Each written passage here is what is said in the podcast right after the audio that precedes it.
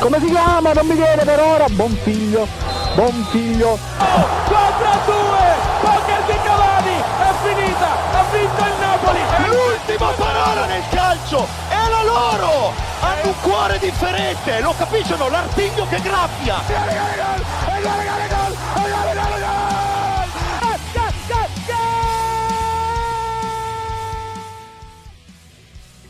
Ed è sempre una gaudiosa buona serata, cari amici ascoltatori Gold Speaker, è il vostro Marco Cangelli che vi parla. Benvenuti a questa nuova puntata del nostro appuntamento bisettimanale dedicato al calcio e direi che oggi possiamo parlare ampiamente in nazionale Nations League e quanto è avvenuto appunto nel mondo nazionale perché Signori, attenzione, la FIFA decideva oggi anche il destino dell'Ecuador ai mondiali. Saluto però innanzitutto il nostro Matteo Garaventa. Una buona serata a tutti, è un piacere essere ritornati per questo appuntamento del venerdì e siamo carichi, dai Marco, andiamo. Noi siamo carichi, purtroppo non tutti sono presenti quest'oggi perché il nostro Martino Cozzi è impegnato nella campagna elettorale per cui lo salutiamo al suo paese a Valle Lomellina.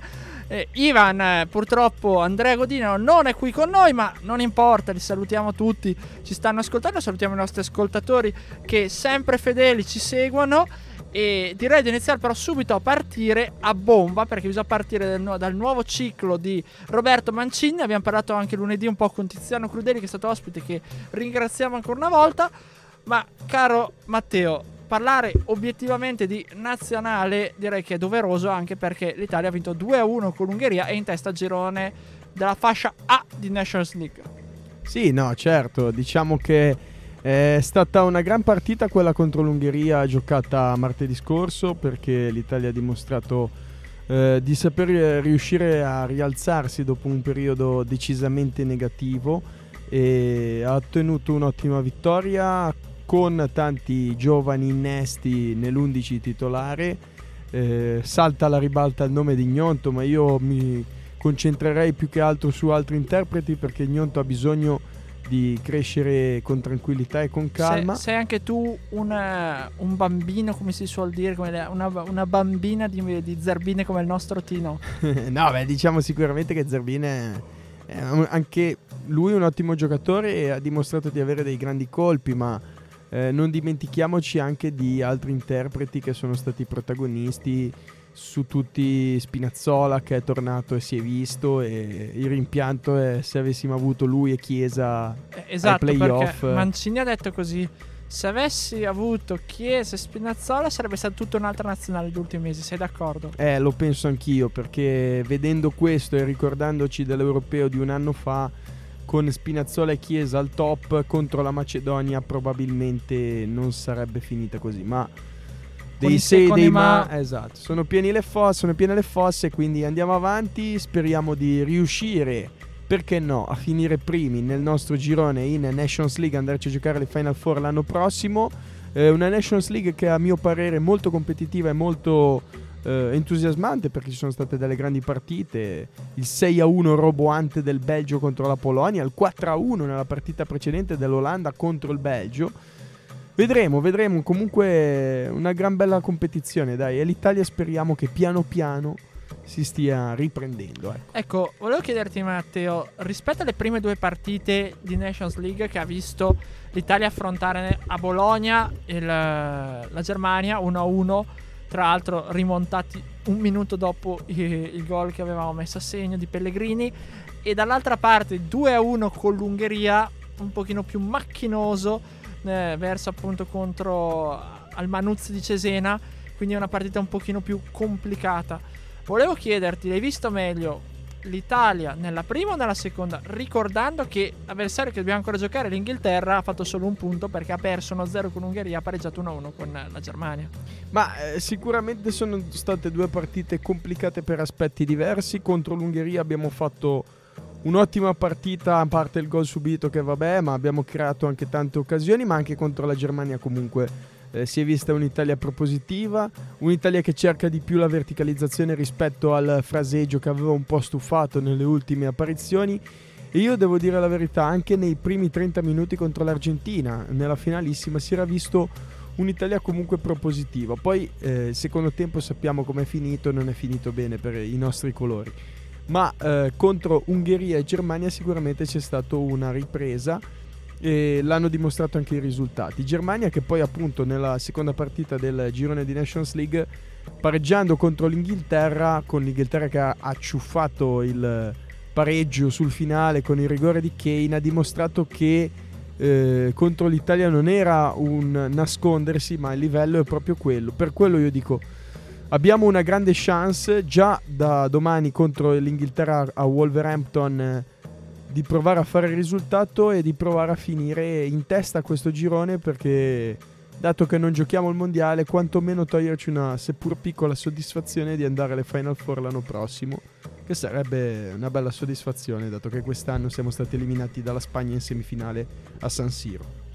Ecco, a tal proposito, chi hai visto meglio come giocatore di questi nuovi innesti che sono stati inseriti da Roberto Mancini nel corso di questa puntata? Abbiamo parlato di William Gnonto che è entrato a freddo con la Germania, ha fatto questa sgaloppata e ha messo a segno un um, come si dice un assist. un assist vantaggioso per Lorenzo Pellegrini però è un po' apparso sottotono se vogliamo da titolare nella partita contro l'Ungheria dall'altra parte ah, lo dicevamo prima Zerbin Ricci Cancellieri eh, insomma ce ne sono tanti giocatori. Pobega. Pobega. Insomma ne, ne abbiamo visti parecchi in queste due partite di giovani.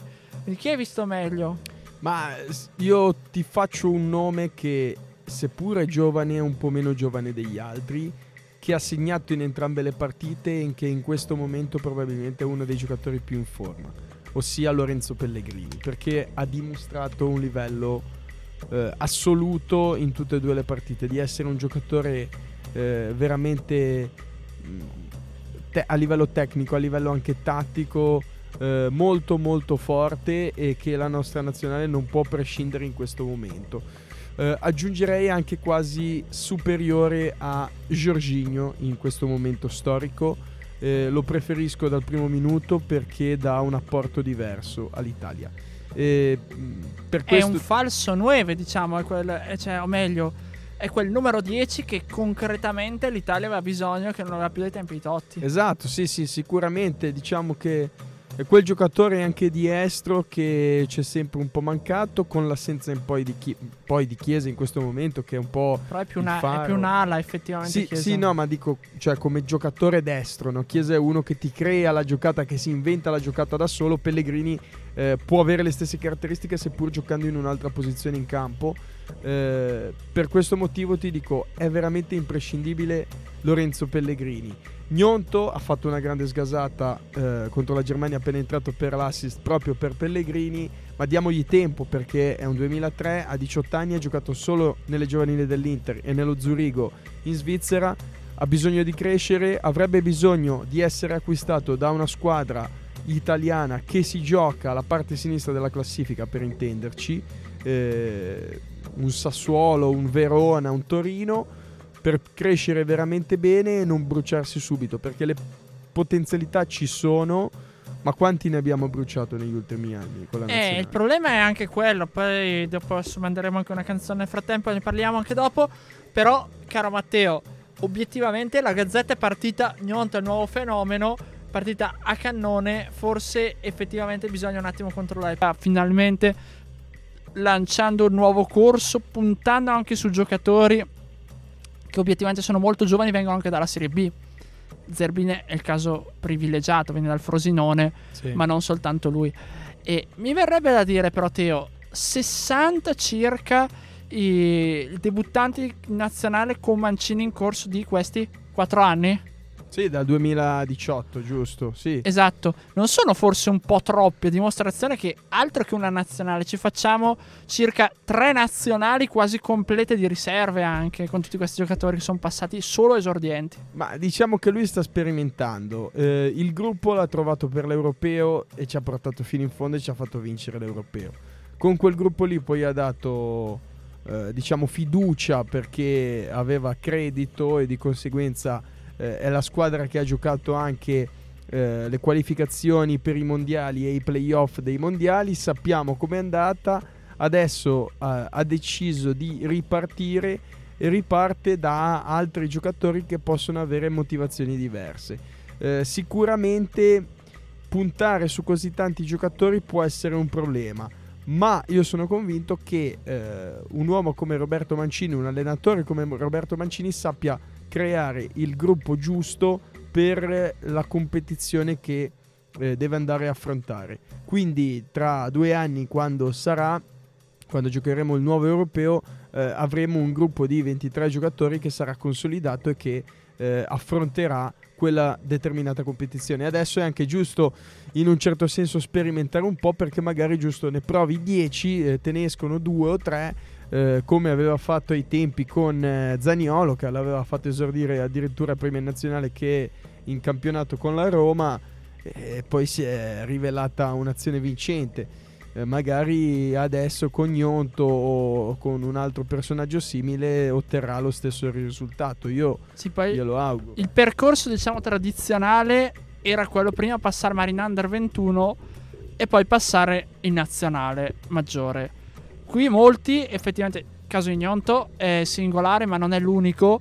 Praticamente hanno fatto un percorso inverso, cioè obiettivamente sono partiti dalla nazionale maggiore e poi forse sono finiti in Under 21 non c'è il rischio di penalizzare troppo l'Under 21 che tra l'altro ricordiamo ieri a squadra Nicolato pareggiato 1-1 in Svezia quasi garantendoci l'accesso al prossimo europeo decisivo per la qualificazione olimpica tra l'altro che sì. manca dal 2008 quindi che lì è un segnale importante vista futuro quello che poi è, è anche la nazionale.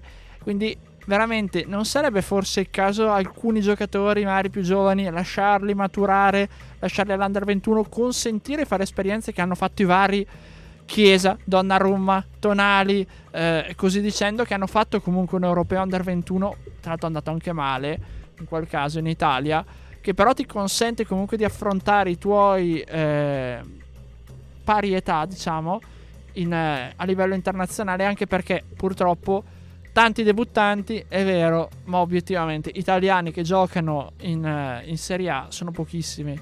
Sì, no, però se tu guardi anche il contesto delle altre nazionali, ci sono tanti giocatori della stessa età dei nostri uh, giovanissimi nella nazionale maggiore che sono titolarissimi. Mi viene in mente l'esempio di Gavi con la Spagna che è un Però gioca nel Barcellona. Hai capito? Eh, però gioca tutte le partite. Il problema allora non è tanto che Mancini li convoca con la nazionale maggiore, ma è che non li fanno giocare le squadre di club questi giovani. Perché guarda giusto anche in Inghilterra sì. Bukayo Saka che ha 21 anni, che l'anno scorso sì. è, è aveva 20 anni, è arrivato in finale Appunto, europeo. è arrivato in finale europeo, ha sbagliato il rigore, vabbè, ma quest'anno che giocatore è? Io non so se hai visto. Sì, anche alla Germania. Germania. Eh, sì, sì, ha fatto una partita stratosferica. No, ma anche la Germania stessa è un giocatore. Sì, no, no, è vero. Anche, la, anche la Germania c'ha sicuramente. Eh, adesso non so chi è. Chi è? E adesso andiamo a vedere perché Vabbè. il nome mi sfugge. Comunque, ce l'ho in mente, il 2003 comunque. Mi viene in mente, ti dicevo giusto, Gavi. Che Gavi anche ieri sera che ha giocato contro la Svizzera fa delle giocate che sono fenomenali e ha 17 anni. Per quello io ti dico Sicuramente eh, il passaggio giusto, la crescita giusta comporterebbe di passare prima dall'Under 21, ma eh, dato che siamo nel, nel, 2022 e il calcio, eh, come giusto che sia forse, eh, a queste tempistiche qui, devono essere i club a far esordire gli under 20 subito se hanno delle, delle grandi potenzialità. Ecco. Eh, quindi è più una colpa del club effettivamente? Sì, secondo me sì, ma è un discorso che facciamo ormai da tanto tempo e che sinceramente è anche un po' stucchevole ormai. Eh, negli ultimi mesi, eh, lunedì parlavamo giusto con Tiziano Crudeli dell'età eh, media del Milan che è la più giovane del campionato. Però il problema è che il Milan ha Calabria e Tonali, titolari italiani. Sì, no. Lorenzi. Esatto, però poi oltretutto eh, quanti under 20 giocano titolari nel Milan? Quanti? Eh, quanti under 20? Eh, eh. Direi pochissimi. Guarda comunque. la rosa. Megnan non è sicuramente un under 20. Tomori, Calulu, no. Calabria. Calulu non, penso sia 98. È under 20, sì, under, rientra comunque nell'ambito under 21 forse. Com- vabbè, eh, Calulu, Leao che, Leao che è 99 e poi c'è eh, Tonali. Tonali, che ha 2000, che comunque ha 22 anni, Ben Nasser. Cioè io dico quelli che hanno meno di 20 anni in questo momento, come giusto a Gnonto, come giusto a Gavi, come giusto a Bukayo Saka, Smith Rowe in Inghilterra, eh, da noi non giocano. Da noi non giocano titolari. La, la Juventus ha fatto le ultime 5-6 partite di campionato con Miretti titolari ed era una cosa incredibile. Eh, Jamal Musiala che aveva il dubbio di diventare inglese. Musiala o... che citavamo prima. Sì, Musiala era in dubbio se prendere la cittadinanza inglese o quella tedesca. Alla fine ha puntato per la Germania e secondo me ha fatto bene. Titolarissimo del Bayern Monaco però, Esatto. perché gioca tutte le partite col Bayern. Guarda le, le statistiche di questa stagione se ce l'hai di Musiala in campionato. Se andiamo a vedere le statistiche di Musiala, 29 partite Eh, giocate. 29 partite su 34 Col Bayern Monaco. Su 34 col Bayern Monaco. Cioè, vedi e, e quanti anni ha Musiala 2003? Sembra siamo 2003. Ecco. 19 anni, sì. Noi non ce l'abbiamo un giocatore che gioca nella Juventus, nel Milano e nell'Inter che sia un 2003 che gioca 29 partite su 34. Eh, il, Il problema problema, è questo. il problema è anche secondo me però obiettivamente che può emergere banalmente un altro.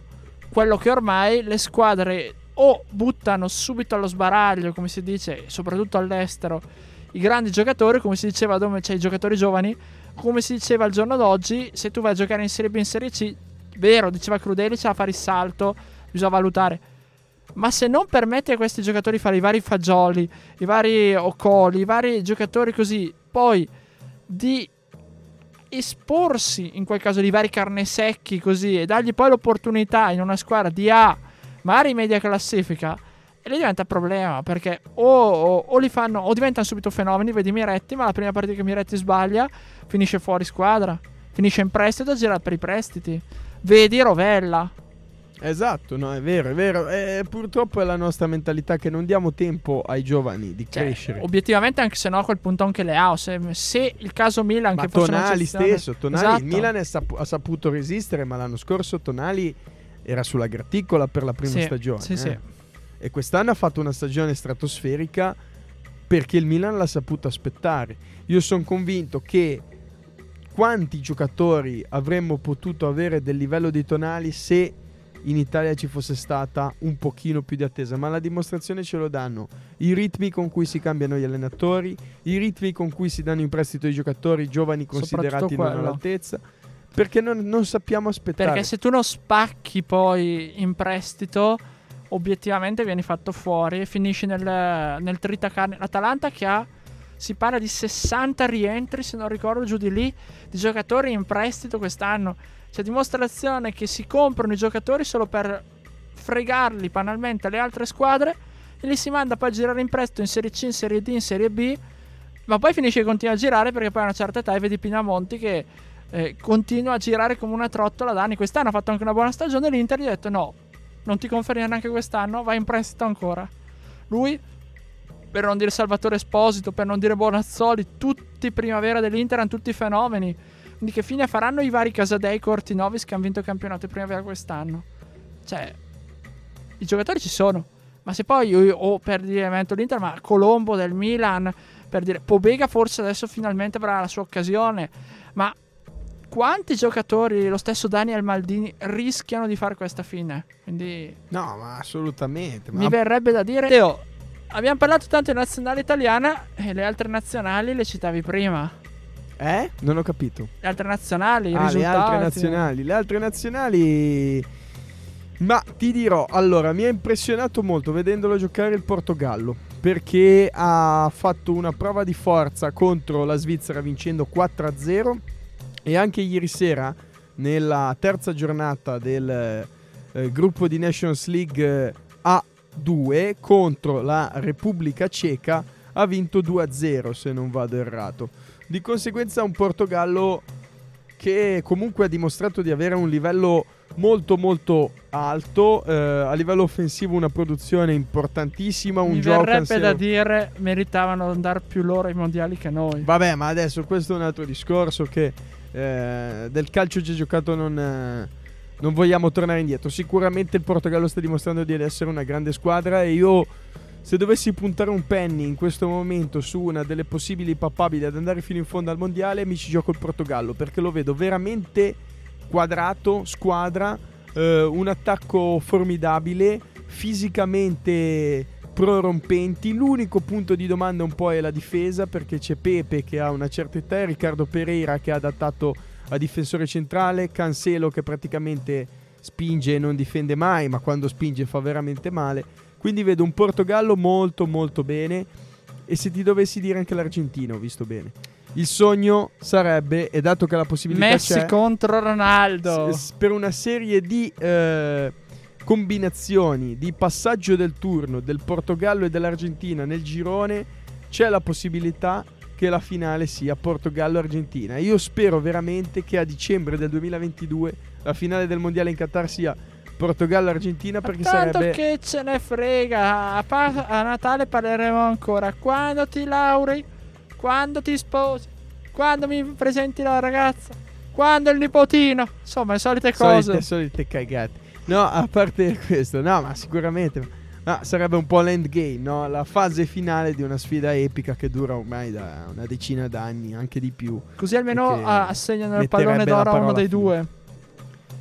Pallone d'oro per la stagione che è finita eh, dieci giorni fa deve essere di Karim Benzema. Quello dalla- dall'anno prossimo vedremo. Chi vincerà il mondiale sicuramente avrà, eh, come si può il dire, pallone un- d'oro del 2000, però mi verrebbe da dire 23. 23. Sì, avrà una prelazione perché se uno dei due dovesse vincere il mondiale sarebbe sicuramente favorito sugli altri. Invece delle altre squadre, non lo so, eh, non so se tu hai visto qualche partita tipo di Inghilterra, della Ger- Inghilterra-Germania c'è stata. eh, non hai visto niente, cioè non, non lo guardi la Nations League, dimmi la verità. Ma no, ho visto Italia-Ungheria.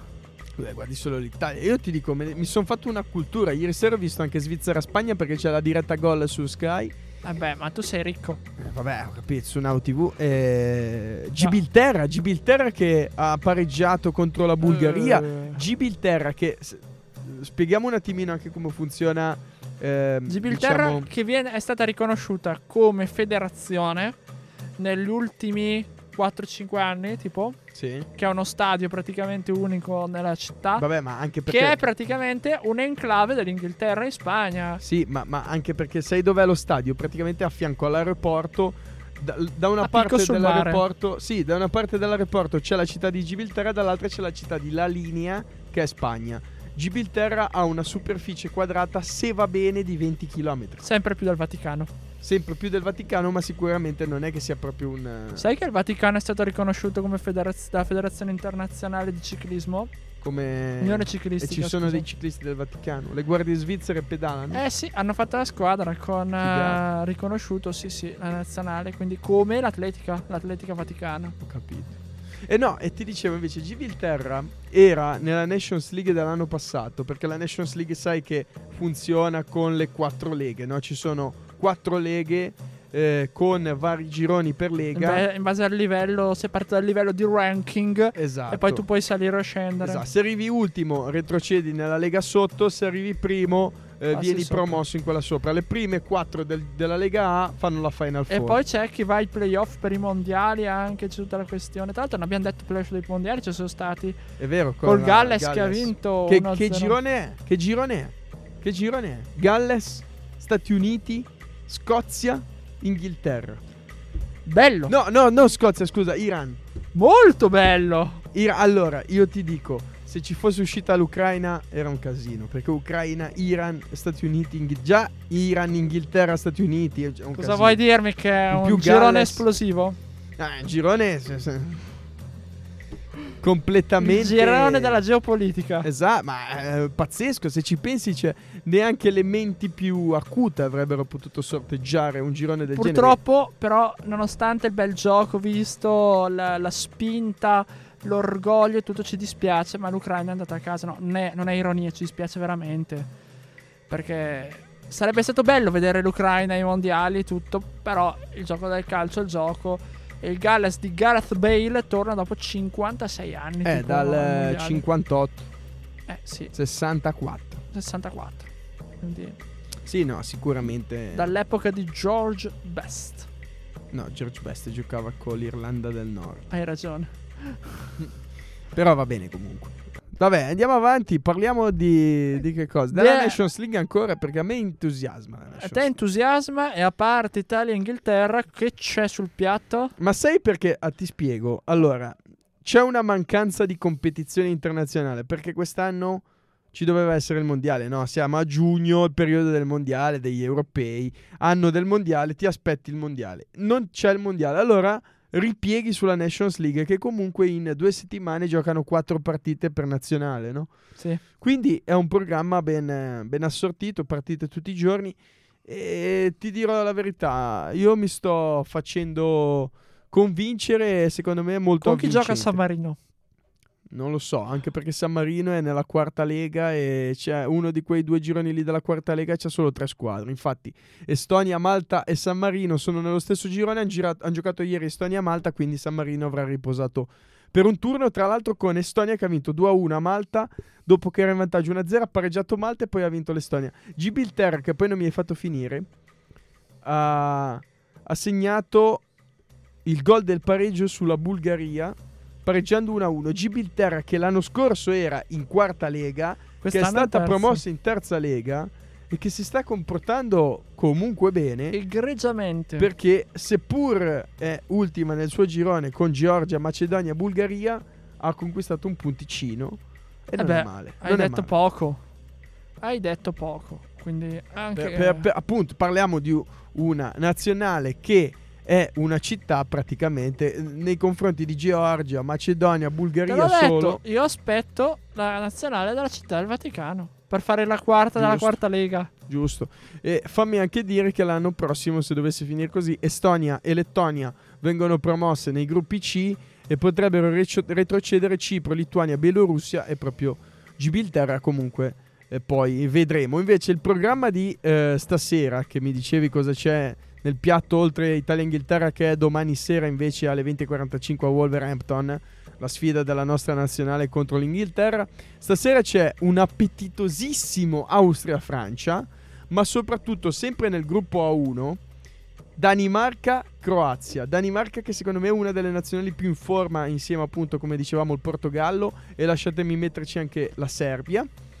E Danimarca e rispettivamente Croazia. di Christian Eriksen e di Dusan Vlahovic. Esatto. Poi c'è Albania, Israele e vabbè Bielorussia, Kazakistan, Andorra e Liechtenstein. Domani sera invece Olanda-Polonia. Polonia che deve riscattarsi dopo il 6 a 1 pesantissimo contro il Belgio. Ovviamente l'Italia contro eh, l'Inghilterra. Galles di Gareth Bale contro il Belgio appunto. Irlanda-Scozia, derby eh, britannico. E, e poi praticamente si conclude con le partite interessanti il, eh, la fase del gruppo della giornata 3 dei vari gruppi. Poi inizierà la quarta giornata e ultima per questa fase di eh, Nations League. Da segnalare il derby scandinavo Norvegia-Svezia con la Norvegia, sinceramente una delle squadre più sottovalutate e che stanno dimostrando di più in questa fase di Nations League perché ha dei giocatori eccezionali. Te ne nomino soltanto due per convincerti. Vai. Odegaard, che gioca nell'Arsenal, di proprietà del Real Madrid, e vabbè, quello che ha comprato il Manchester City. Si chiama Erling Braut e di cognome Holland. Ti dico solo questo. Diciamo che non sono proprio due giocatori così a caso. per eh. dirtene due, poi ti potrei aggiungere anche Elionussi del Southampton, Ostigard del Genoa che adesso lo vuole il Napoli, hai visto.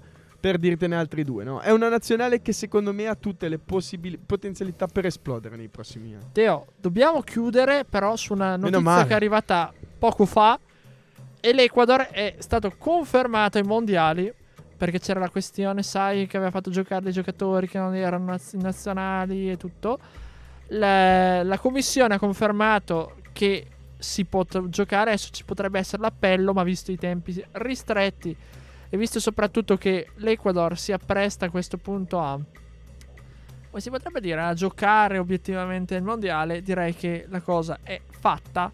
Per cui l'Ecuador giocherà molto probabilmente, anzi quasi sicuramente, il mondiale. Zero ripe- possibilità di ripescaggio per l'Italia, ma l'aveva detto già Gravina. Smettiamola di pensare a queste cose perché ci ridicolizziamo da soli. Quindi, niente, ce li guarderemo in televisione. Sì, no, tanto eravamo già rassegnati, eh, nel senso. Però, giusto per la cronaca. Teo, a sto punto è veramente il momento di saluti. Io ti devo Che salutare. Che dire, che dire. Ci rivediamo lunedì. Vediamo. Adesso Allora. mi- stai un po' esagerando. Ti stai un po' prendendo la mano. Ma eh. tu non devi dirlo a me, devi dire a qualcuno che sostiene di non essere stato convocato per questa puntata. Ah, si scherza, ovviamente si scherza volentierissimo lunedì, poi venerdì e poi venerdì ancora dopo. E Siamo lunedì entrati- 20, signori, per il gran finale, perché l'ultima puntata è il 24 e stiamo lavorando, ma per il 20 abbiamo un super ospite. Seguiteci. Eh, non si può dire. Non si dice, Non non, si si, dice, dice. che entra, eh, com'è che Seguiteci e lo scoprirete. si chiama entralesman, questo metodo letterario di attirare l'attenzione con intrecci, lasciando un po' di Capito? suspense. Suspense. Ce ne andiamo, Marco, è finita anche oggi, è andata bene. Io ti saluto. Io ti saluto anch'io, ti auguro un buon weekend, una buona serata, una buona passeggiata domenica.